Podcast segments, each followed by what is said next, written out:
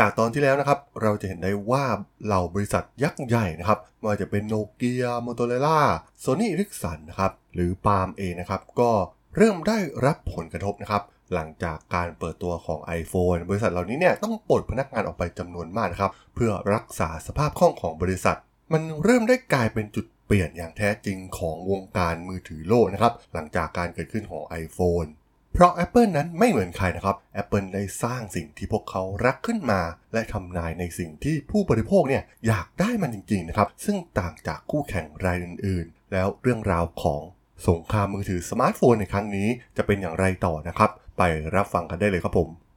You are listening to Geek Forever Podcast.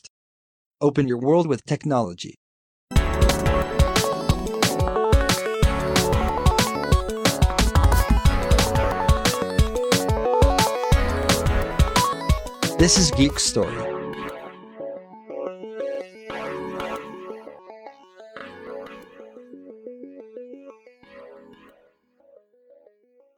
สวัสดีครับผมดลธราดลจากดลบล็อกนะครับและนี่คือรายการ Geek Story นะครับรายการที่มาเล่าเรื่องราวประวัตินักธุรกิจนักเทคโนโลยีที่น่าสนใจนะครับที่ผมจะมาเล่าให้ฟังผ่านรายการ Geek Story สำหรับใน EP นี้ก็มาว่ากันต่อเลยนะครับกับสงครามสมาร์ทโฟนวอร์นะครับต้องบอกว่าหลังจากการเกิดขึ้นของ iPhone และได้ทำลายเหล่ามาเฟียเครือข่ายให้ลดอำนาจลงไปอย่างมากทำให้วิวัฒนาการของธุรกิจมือถือนั้นก็พุ่งไปข้างหน้าอย่างรวดเร็วนะครับซึ่งก่อนปี 2007 นั้นตลาดสมาร์ทโฟนเนี่ยเป็นตลาดที่เล็กมากๆคนส่วนใหญ่ทั่วโลกเนี่ยใช้งานมือถือเพื่อโทรเข้าออกและส่ง SMS เพียงเท่านั้นนะครับพวกเขาไม่ได้จินตนาการถึงโลกของสมาร์ทโฟนอยู่ในหัวเลยด้วยซ้ำซึ่งหลังจากการเกิดขึ้นของ iPhone เนี่ยบรรดาผู้จัดจำหน่ายทั่วโลกเนี่ยก็ได้พยายามหาอะไรบางอย่างเพื่อมาแข่งกับ iPhone เพื่อไม่ให้ Apple เนี่ยผูกขาดทุกอย่างมากเกินไปและ Android ก็เป็นหนึ่งในนั้นนะครับมันจะต้องหักลำกลับมาพัฒนามือถือแบบจอสัมผัสซึ่งแต่เดิมนั้นเนี่ยวาง position ของตัวเองให้เป็นมือถือแบบมีคีย์บอร์ด quality นะครับซึ่งก็ต้องเสียเวลาอยู่พอสมควรในการปรับกระบวนทัพใหม่ของ Android นั้นสร้างโมเดลขึ้นมาคล้ายๆกับ Symbian ของ Nokia ที่เป็น Open Source เหมือนกันนะครับแต่ผู้ผลิตมือถือต้องขอสิทธิ์บางอย่างในการลงบริการของตนเองเช่น Google Service ของ Google หรือ Nokia Map ผ่านทาง Symbian แต่ Android นั้นได้เริ่มต้นใหม่ด้วยแนวคิดแบบจอสัมผัสซึ่งเป็นรูปแบบเดียวกับที่ Apple เนี่ยประสบความสำเร็จกับ iPhone ซึ่งได้เปิดตัวรุ่นแรกคือ HTC G1 นะครับที่เปิดตัวไปเมื่อเดือนตุลาคมปี 2008มันแทบจะไม่มีอะไรพิเศษในแง่ของฮาร์ดแวร์เลยนะครับแถมยังมีแป้นพิมพ์แบบเลื่อนได้คล้ายๆมือถือของ Nokia ด้วยซ้ำและความสามารถในการใช้จอสัมผัสเนี่ยก็ดูต่างจาก iPhone ราวฟ้ากับเหวนะครับมันเหมือนรุ่นเบต้าของ iPhone มากกว่านะครับที่จะมาเป็นคู่แข่งโดยตรงกับ iPhone แต่สิ่งสำคัญที่ Android มีก็คือการผูกติดกับบริการของ Google อย่างแน่นหนานะครับไม่ว่าจะเป็นแผนที่อีเมล Calendar ซึ่งพอจะช่วงชิงพื้นที่ของส่วนแบ่งการตลาดได้บ้างแม้ท็อปเองเนี่ยจะโมโหมากนะครับที่ Google มาทำ Android เพื่อออกมาแข่งขันกับ iPhone เพราะตอนแรกเนี่ยทั้งสองเหมือนจะเป็นพาร์ทเนอร์กันมากกว่านะครับแต่ความสัมพันธ์ของทั้งสองเนี่ยได้ขาดสะบั้นลงไปเป็นที่เรียบร้อยแล้ว Google ก็ต้องการที่ยืนในตลาดสมาร์ทโฟนเช่นเดียวกันดีกว่าการไปผูกชะตาชีวิตไว้กับ iPhone ของ Apple ที่จะนำบริการของพวกเขาเนี่ยออกไปเมื่อไหร่ก็ได้นะครับจุดเปลี่ยนครั้งสำคัญของ Android บนวงการมือถือโลกน่าจะมาจาก Samsung นะครับที่ได้ลองเปลี่ยนจาก Symbian เนี่ยมาใช้ Android โดยรุ่นแรกที่ใช้ชื่อตระกูลว่า Samsung Galaxy นะครับซึ่งก็คือรุ่น Samsung i7500 Galaxy ที่ได้ถูกเปิดตัวครั้งแรกในปี 2009 โดยมันได้กลายเป็นสมาร์ทโฟนรุ่นแรกของค่ายที่รันระบบบริการ Android เวอร์ชัน 1.5 หรือคัพเค้กนะครับซึ่งต่อมา Samsung ยังคงพัฒนาสมาร์ทโฟนของตนเองเนี่ยอย่างต่อเนื่องโดยการเปิดตัวสมาร์ทโฟนในตระกูล Galaxy รุ่นใหม่อย่าง Samsung Galaxy S นะครับซึ่งในขณะนั้นเนี่ย Samsung ได้วางการตลาดให้สมาร์ทโฟนในตระกูลนี้เนี่ยเป็นรุ่นเรือธงของค่ายและเป็นการรุกตลาดสมาร์ทโฟนอย่างเต็มตัวของ Samsung และช่วยให้ผู้คนเนี่ยเริ่มหันมามอง Android นะครับเพราะเริ่มมีฟีเจอร์ที่ดูคล้าย iPhone เข้าไปทุกทีในราคาที่ต่ำกว่าและ Galaxy S เนี่ยเป็นมือถือที่ทำให้เห็นศักยภาพของ Android ที่แท้จริงซึ่งทำให้ยอดขายเนี่ยเติบโตขึ้นเรื่อยๆนะครับจนกลายมาเป็นมือถือเรือธงของ Samsung มาจวบจนถึงปัจจุบันและความชัดเจนมันได้เริ่มเกิดขึ้นในไตรมาส 4 ของปี 2009 นะครับ Android เริ่มเติบโตขึ้นทั่วโลกมีการขายโทรศัพท์ Android ไปได้กว่า 4 ล้านเครื่องซึ่งในขณะนั้นเนี่ย ได้ขึ้นมาทาบรัศมีของ Windows Mobile ที่ยอดขายใกล้เคียงกันเป็นที่เรียบร้อยแล้วซึ่งถือว่าเป็นการเติบโตแบบก้าวกระโดดที่น่ากลัวมากๆของ Android ในช่วงขณะนั้นและที่สำคัญ Android ได้กลายเป็นสินค้ายอดฮิตของประเทศจีนนะครับเพราะราคาถูกกว่า iPhone มากและชนชั้นกลางที่เติบโตเพิ่มขึ้นมากของประเทศจีนเนี่ยทำให้ผู้คนเนี่ยต่างอยากจะเปลี่ยนมาใช้สมาร์ทโฟนกันเป็นจำนวนมากซึ่งทำให้ตลาดของ Android เนี่ยยิ่งเติบโตขึ้นไปอีกนะครับแม้ทาง Apple เนี่ยจะเน้นไปที่ตลาดไฮเอนด์ที่เป็นส่วนของกำไรส่วนใหญ่ของตลาดมือถือสมาร์ทโฟน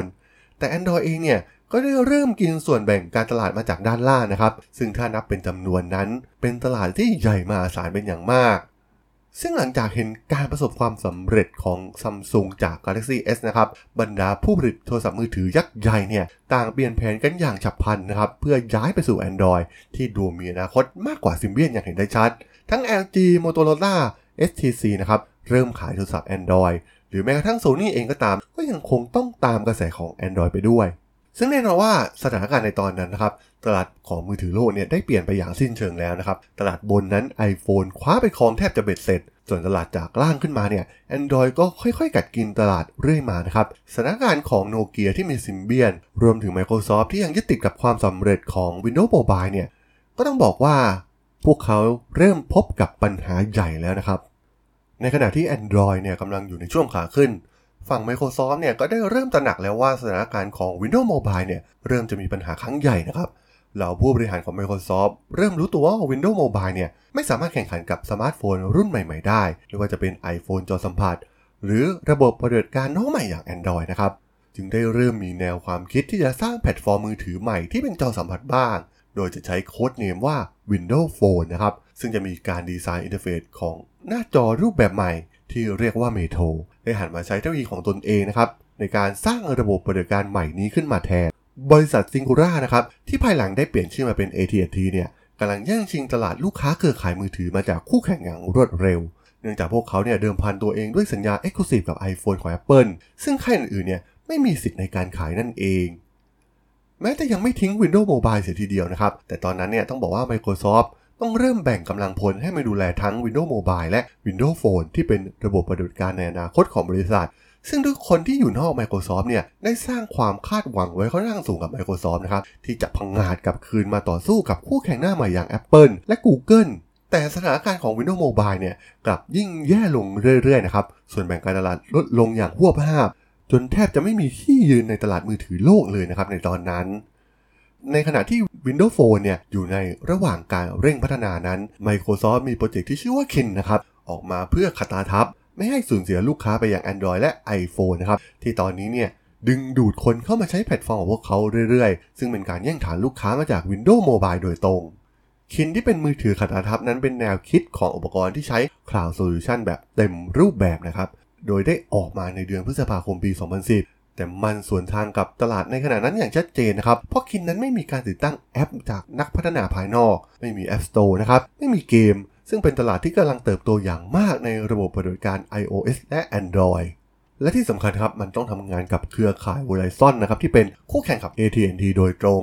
ซึ่งพวกเขาไม่มีแม้กระทั่งแอปปฏิทิน